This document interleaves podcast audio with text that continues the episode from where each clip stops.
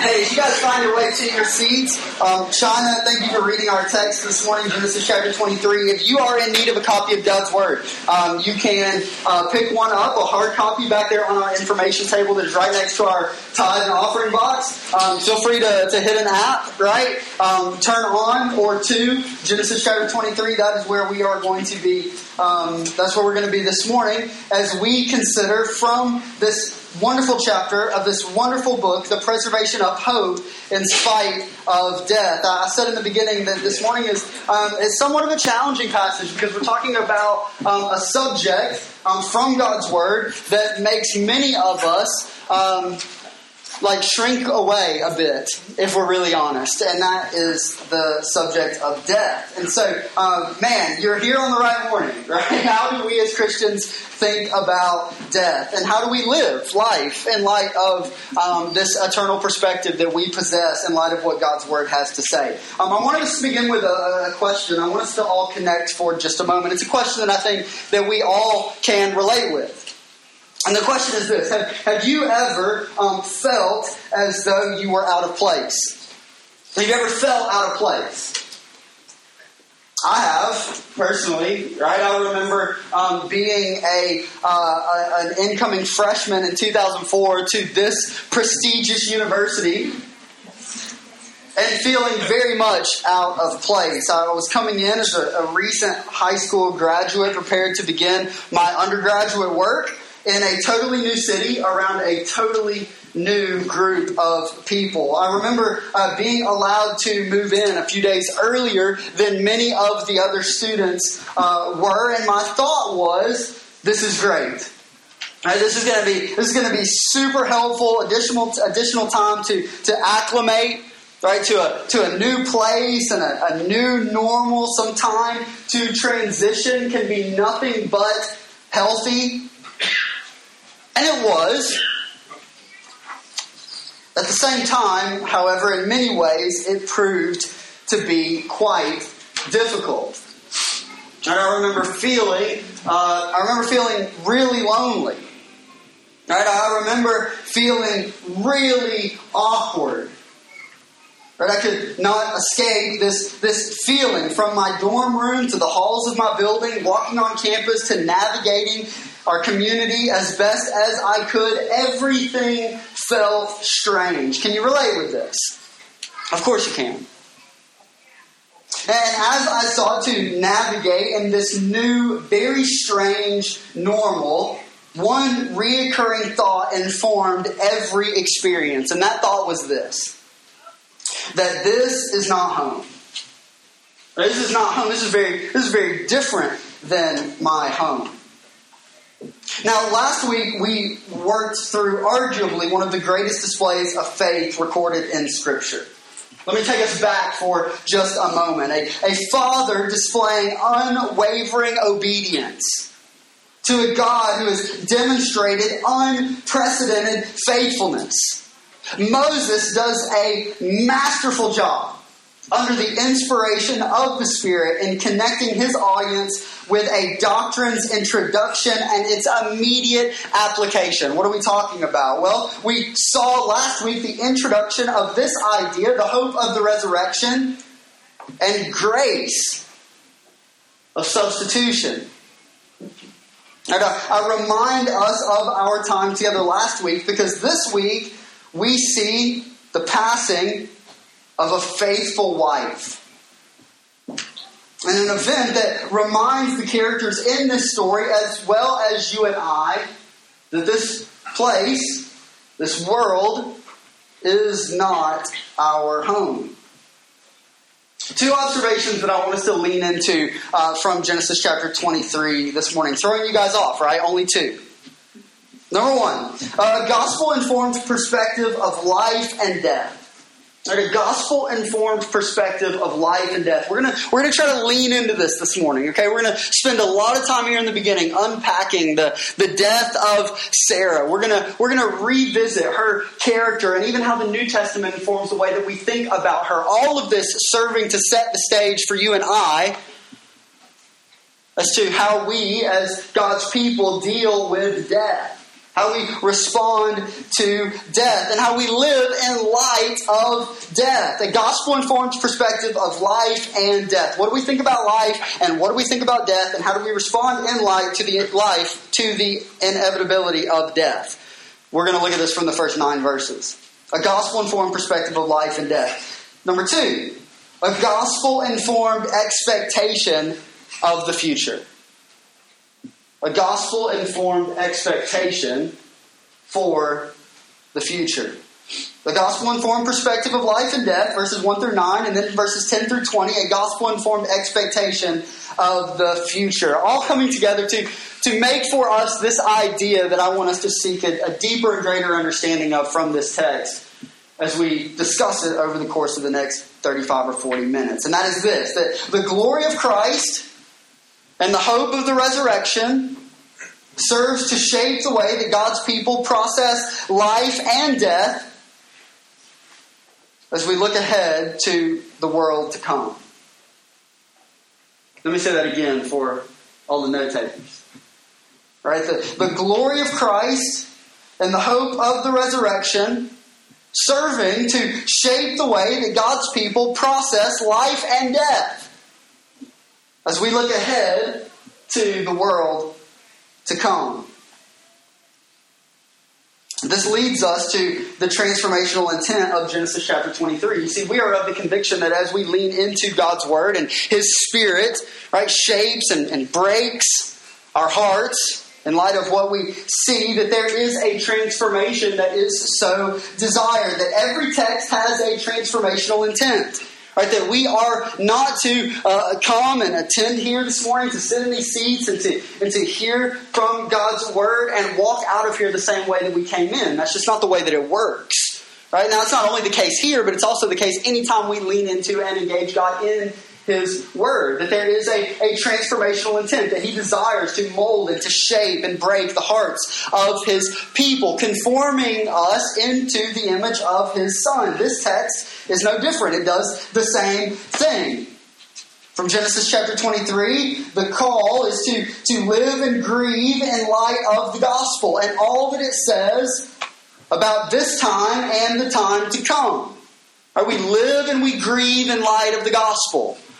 We live and grieve in light of the gospel and all that it has to say about this life and the life to come. Now, we're making a number of assertions here, aren't we?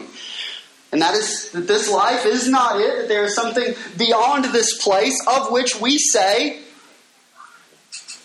that Christ Jesus, right, captures us and brings us into eternal fellowship with Himself, with our Heavenly Father, a good Father. That this is option number 1. That the second is eternal separation from God.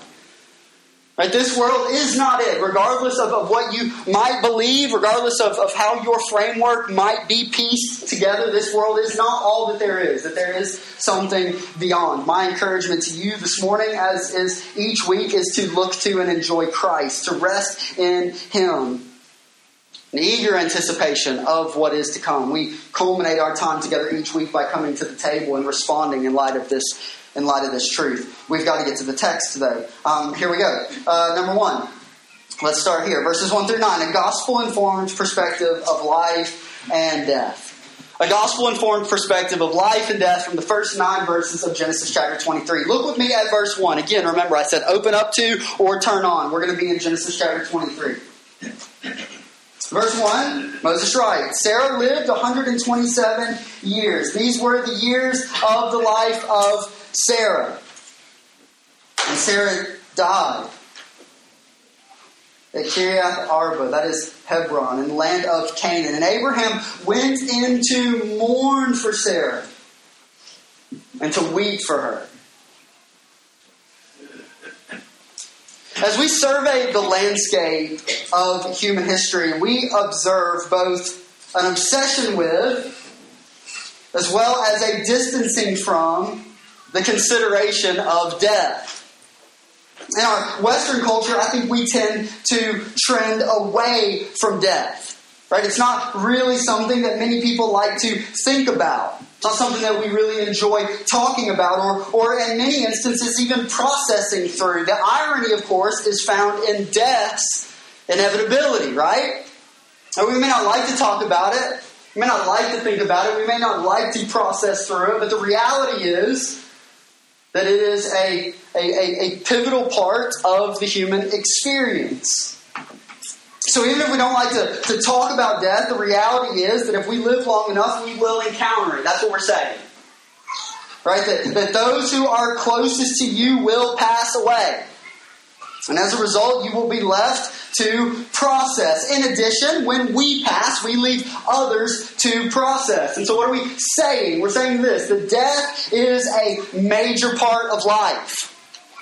Right, we will mourn and we will leave others in mourning. And so how does Genesis chapter 23 shape the way that Christians practice this inevitable part of the human existence, of our experience? The way that we practice life moving towards death as well as the way that we mourn loss.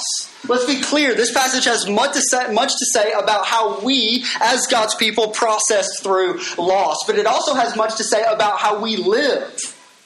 Right? How we live, not only how we mourn, but how we go about living in light of the inevitability of death.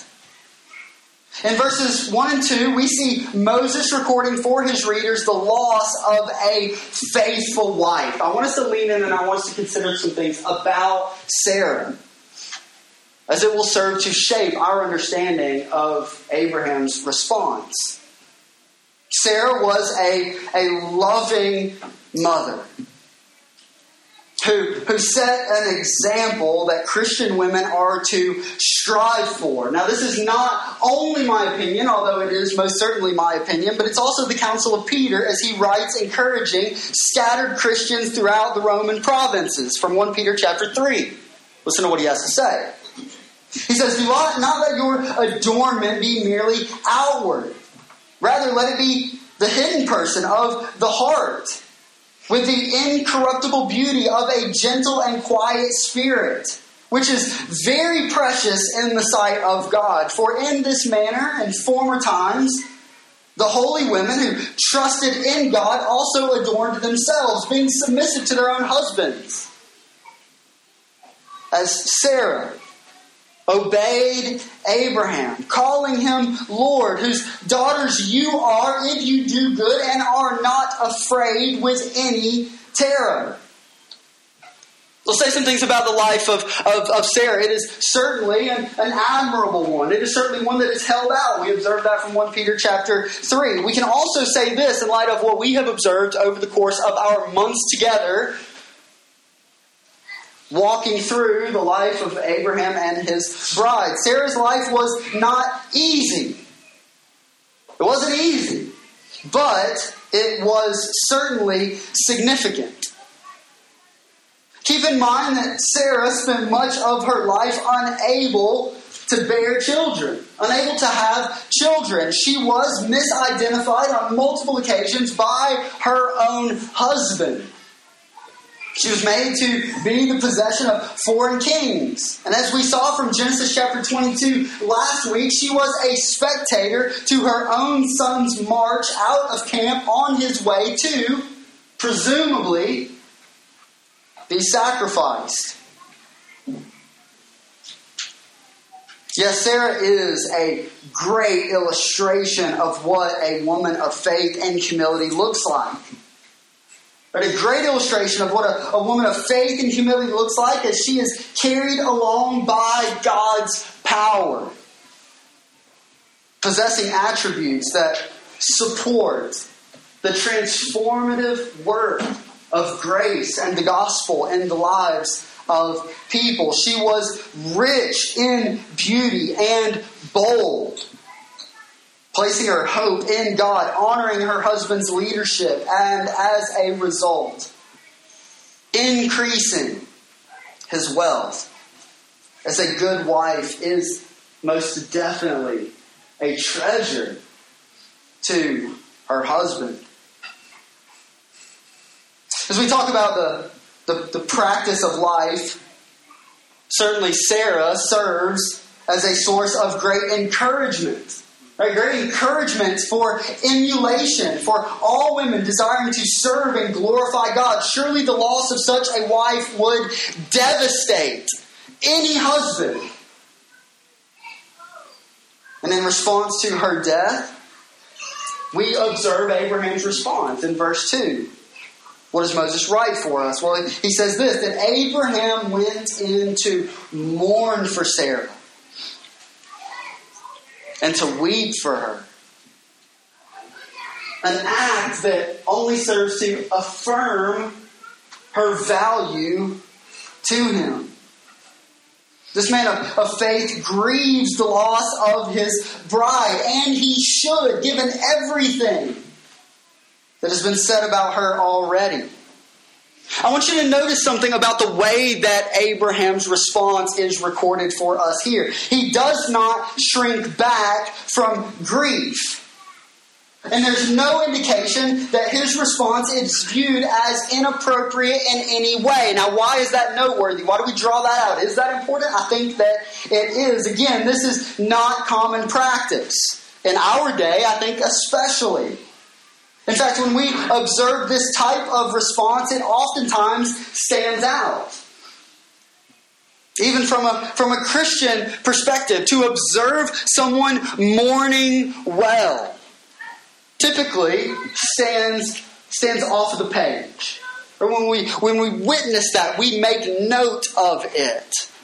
I remember reading a book, I believe by Jared Wilson, interestingly enough, since his name came up in conversation this morning a number of years ago, in which he talked about this reality, that Christians typically do not party well and we do not mourn well. We don't grieve well and we don't celebrate well. We can't get it right. I don't know that he necessarily like said that just about Christians, but I think that he did draw that out as a part of the Christian experience. We tend to struggle in these areas, which is really, really interesting. Because this is such an area for struggle, I think that it would be most helpful to consider how Abraham's response shapes the way that God's people ought to grieve loss. Two things that I think that we can observe from verse 2. Number one, God's people grieve publicly. God's people grieve publicly. Let's think about how all of this lays itself out. I mean, after all, Christian worship is indeed a public act, is it not? I mean, look around. This is evidence of that. We publicly confess our need for Christ and our reliance on God for grace and for strength. Now, that doesn't mean that we don't practice worship privately. That's a major point of practice for the Christian. However, if a public element is lacking, there is a real possibility that there is a private disconnect as well. The value of public grief, right, in response to or in light of our realization of our need for God. We come together as we came into this place this morning and we prayed. We confessed our need. All right, we confessed our weakness and our desire for God to do something. We confessed that in and of ourselves we are incapable, that it requires Him to do something, right? Like there's this public display of vulnerability that we as God's people enter into each week. Grief in similar fashion does the same thing. Public suppression can easily be a sign of private suppression. And private suppression is certainly undesirable. And so, what are we saying? We're saying this, that public grief is a part of the Christian life. Genesis chapter 23 would support this. The book of Job would support this. In addition to all of that, we are also a missional people. Public grief serves to point others toward God when we practice it rightly. Whereas with its absence, we serve to remove that opportunity. We are a missional people, and therefore we are an open people. We are a transparent people. We are comfortable grieving publicly loss and heartache, brokenness. We observe that from Genesis chapter 23 and Moses' response to the loss of his bride. Not only do God's people grieve publicly, as we observe here, but God's people grieve in community. God's people grieve in community. So element one, we as God's people grieve publicly. We are cool entering into that. Why? Well, because we're not to be prideful, right? We embrace a posture of humility, right? We walk into difficulty and we're okay with that being out there. Why? Because we have no rep to protect, right? Building up our own strength. Right? But we lean into the work of Christ. In addition, God's people grieve in community. This is something that has been real for our family over the course of the past year. As perhaps many of you know, Courtney and I, a year ago today, sovereignly enough, experienced grief. Right? As very early on in Courtney's pregnancy, she miscarried. Now the temptation, especially in our case, was to just walk through this without making anything of it. Right? But not being public about this, primarily because it was hard and we could. It was very early and Courtney wasn't really showing. We hadn't really told anyone. It was a difficult conversation, and for whatever reason, even in this case, there was some semblance of shame. I felt it.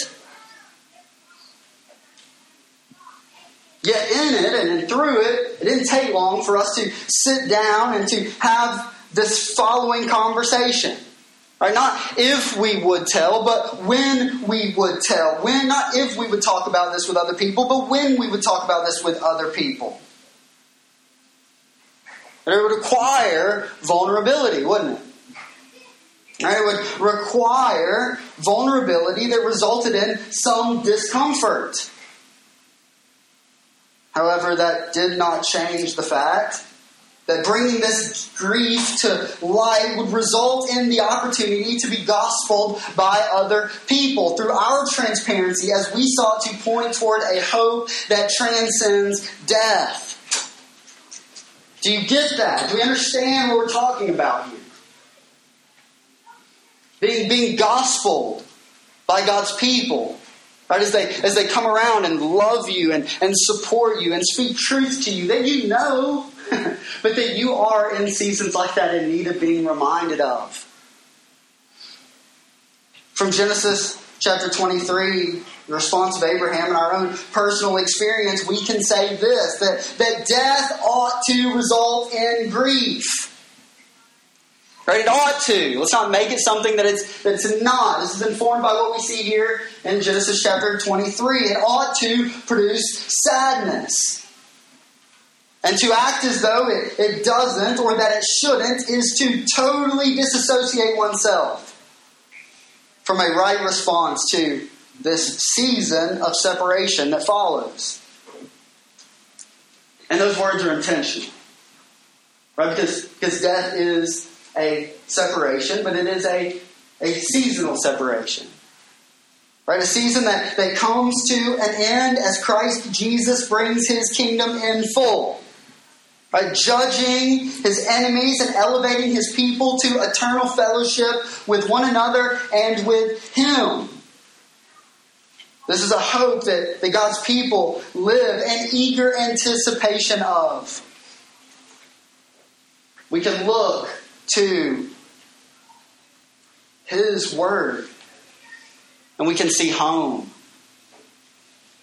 Death serves to highlight this reality that we live in a broken world, that we are not home. And yet as we survey the landscape of God's word, we see this picture of what home looks like. A new heaven and a new earth where righteousness dwells, where the gates of the city stay open because there is no opportunity for evil's entrance. I believe on some level that Abraham grasps this. By possessing faith in the world to come as the head of the serpent is crushed.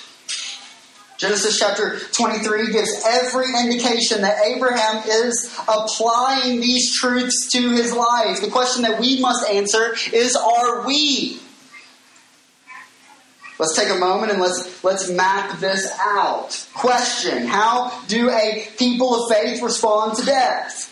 I'm not sure where you are this morning, but Abraham nails it. Verse 2, he mourns his wife. He weeps for her again. Remember what we've already said about Sarah. She modeled a desirable heart and a Hebrews 11, God-glorifying posture. One that we would do well to emulate. Her loss, let us be not confused, is significant. And yet, Abraham is not undone. Look with me at verse 3. Abraham rose up from before his dead and said to the Hittites, "I am a sojourner and a foreigner among you. Give me property among you for a burying place, that I may bury my dead out of my sight." He grieves without being consumed by grief. Do you see the picture here? He grieves, and yet he is not consumed by grief. A sojourner and a foreigner, verse 4. The dead shall be removed from his sight. But again, knowing this is not the end informs Abraham's response. We see here that what we believe about God means more than what we feel. Do you see this? Right? It allows us to enter into human emotion and to process it in a healthy, God-glorifying way. What we believe about God means more than what we perceive and more than what we desire in terms of practice. Last week we saw an expression of Abraham's understanding of the resurrection. Do you remember this? You guys stay here, Genesis chapter 22, with the donkey. My son and I are going up the mountain and we will return. We talked last week about how this informs our understanding of Abraham's comprehension of the power of God to raise the dead. You remember this? Last week from Genesis chapter 22, an expression of Abraham's understanding of the resurrection. This week we see its practicality. Right? How what you learn in the shop, right, quickly transitions outside, doesn't it? Like what we learn in the classroom transitions outside. What we learn in the books transitions outside. We see what a right practice of a right theological embrace results in. Look with me at verse 5. The Hittites answered Abraham, "Hear us, my Lord, you are a prince of God among us. Bury your dead in the choicest of our tombs. None of us will withhold from you his tomb to hinder you from burying your dead." Abraham rose and he bowed to the Hittites, the people of the land. Verse 8. Remember, he's a sojourner. He's a foreigner here. And he said to them, "If you're willing that I should bury my dead out of my sight, hear me and entreat for me Ephron the son of Zohar, that he may give me the cave of Machpelah, which he owns. It is at the end of his field. For the full price, let him give it to me in your presence as property for a burying place." What do we observe from these first 9 verses? Well, that there is indeed a time to grieve. We see what it looks like to grieve in a healthy way, in a God-glorifying way. There is a time to grieve, and there is a time to rise up again. One's approach to life and death is shaped by what he or she believes about God. Let me say that one more time. And one's approach to life and everything that it entails is shaped by what he or she believes about God. All right, why do we lean into and practice a similar liturgy every week? Why do we look to the screens and recite together corporately, individually, the Apostles' Creed? Why? Well, because we need it. And we need to be reminded of who God is. We need to be reminded of what He has done. We need to be reminded of what He is doing. What we are learning here in the classroom will quickly become applicable as we work our way into the shop. Not only do we see a gospel-informed perspective of life and death, but we see a gospel-informed expectation of the future in verses 10 through 20. Look there with me. Here we see Abraham provided an avenue to begin to take possession of the land that God had promised him all the way back in Genesis chapter 12, as he purchases a plot for Sarah. We see here that death is indeed no obstacle to the work of God, but instead that He uses death to work toward the good of His people. In fact, as we consider the place of Genesis 23 and this story and the possession of the promised land, it is worth taking note that God's people are always pointed towards something more. God's people are always pointed towards something more. A place filled with people purchased by the death of Jesus. Look with me at verse 10. Now, Ephron was sitting among the Hittites, and Ephron the Hittite answered Abraham in the hearing of the Hittites, of all who went in at the gate of his city. No, my Lord, hear me. I give you the field. This is important. And I give you the purchased. Ephron answered Abraham, my Lord, listen to me. A piece of land worth 400 shekels of silver. What is that between you and me? Bury your dead.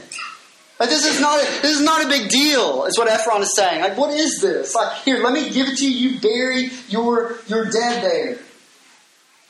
Verse 16, Abraham listened to Ephron, and Abraham weighed out for Ephron the silver that he had named in the hearing of the Hittites, 400 shekels of silver, according to the weights current among the merchants. Let's get this thing right, right? Like, I'm sure this is legit.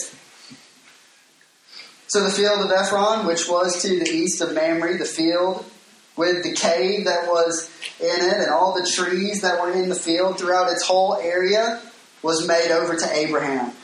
It was made over to Abraham as a possession in the presence of the Hittites, before all who went in at the gate of his city. After this, verse 19, Abraham buried Sarah, his wife, in the cave, the field, east of Mamre, that is Hebron, and the land of Canaan. The field and the cave that is in it were made over to Abraham as property for a burying place by the Hittites. 400 shekels of silver. An incredibly high price if we consider a seasonal economy here. One that makes clear to those prepared to enter in and take possession of that land that obedience to God is costly. We remember, again, that we are not the first recipients of this account. Right? But it is written to God's people, right? Oppressed and enslaved, set free, liberated, making laps in the wilderness, now prepared to take possession of the land that God had indeed promised them. What are they being reminded as they go in? Well, they're being reminded that obedience to God is costly. Right? That obedience to God is costly.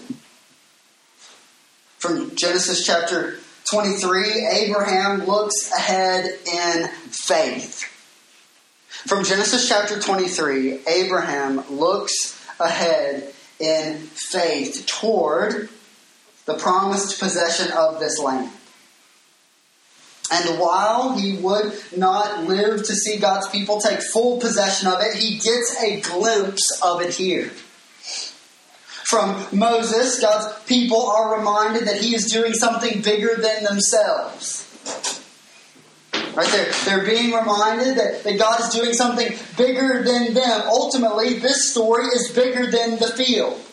Ultimately, this story is bigger than a burial cave, at least this burial cave.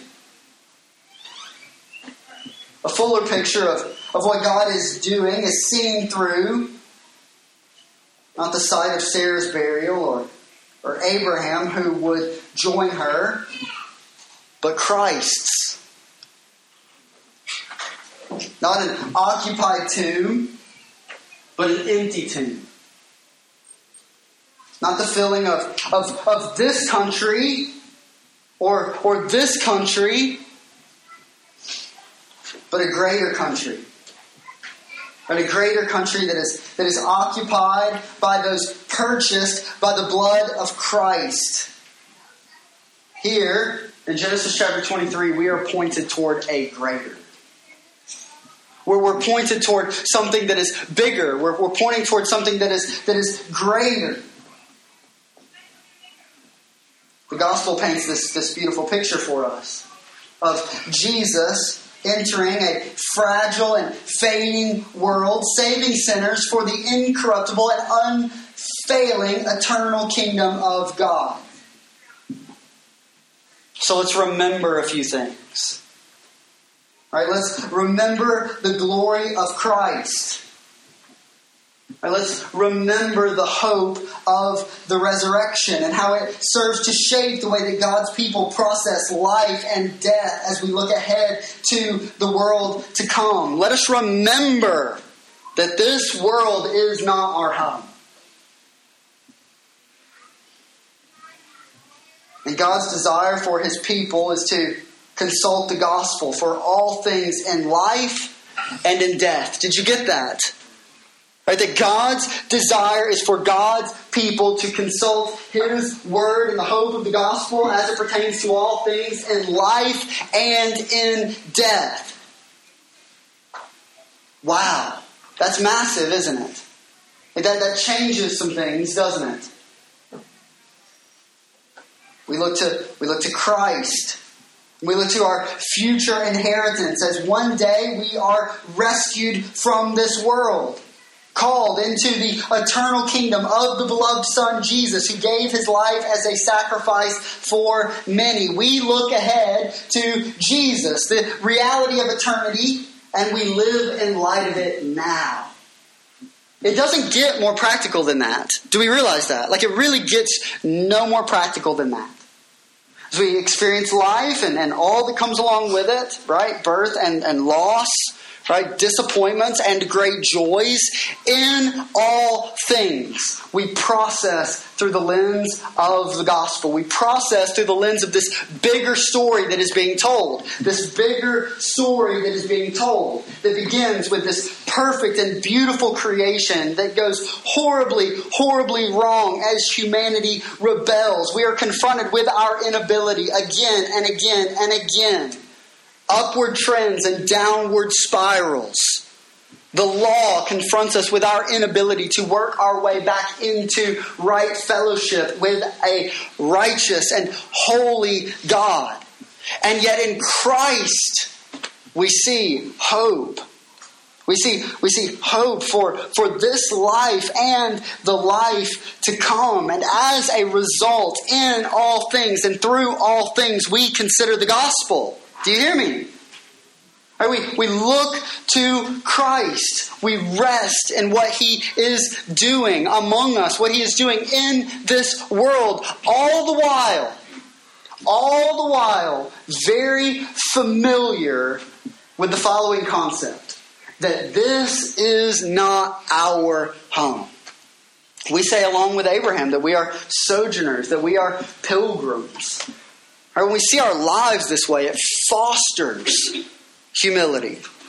Right? It fosters, it serves as a petri dish, which just gives way to this flourishing life of worship. Do you see how that works?